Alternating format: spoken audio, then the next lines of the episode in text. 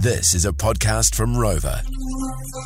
So my cat, um, Muffo, Muffy, we The, call her. the muffster. Muffster. She's from Kaikohe. I, I got her about 17 years ago, um, and I bought her out of the out of the back of a car from an ex gang member Okay. who was selling a whole lot of cats, and he said, "Which one do you want?" Because he had three, and I picked this ginger cat, and he goes, "Nah, it's taken." I was like, "Oh," and then I picked the tabby one. and He goes, "Nah, it's taken," and I was like, "Oh." Then I guess I'll buy the last one. He goes, "Yeah, sweet."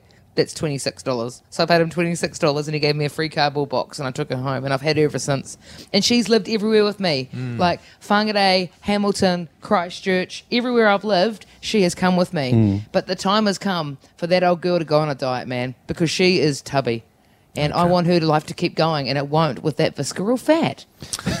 Do, yeah, true. Do you think if the gang member could see her now, he'd be really disappointed in you? He'd go the other way. Hmm. He'd be like, "How is it still alive?" Yeah. She's like, you know, she's done all sorts of stuff. She was the cat that delayed the Chiefs semi-final in 2011 in Hamilton because she ran across the field. Why was she at the ground in She the first place? She followed me to work because I was working there. She followed you to I live work. two blocks back from the stadium, and I she followed so me there. So confused. I was like, why'd you even buy her tickets? Take a kitty to footy. yeah, yeah, yeah. So now I'm like, okay, you need to be on a diet. And I told you guys two days ago, look, I put the feelers out there to our family of listeners. What is the best way to get a cat mm-hmm. that is mature in age? What's the best way for her to stick to a diet? What can I do? And everyone's mm. like, just leave her. She's not that heavy, but she's a smaller frame, and she's around about five kgs, which is pretty heavy for a smaller framed cat. Mm. Yep. One of the heaviest she's been. So two nights ago, I there, there's been a, f- a spate of burglaries in our neighbourhood, right?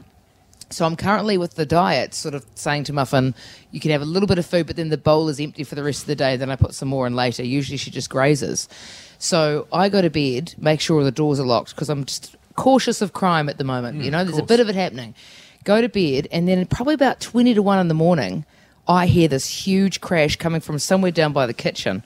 So I get up and sort of like wander through the darkness, past Jay's room, past the bathroom and everything, get to the kitchen, and I stand on something. I'm like, what the hell?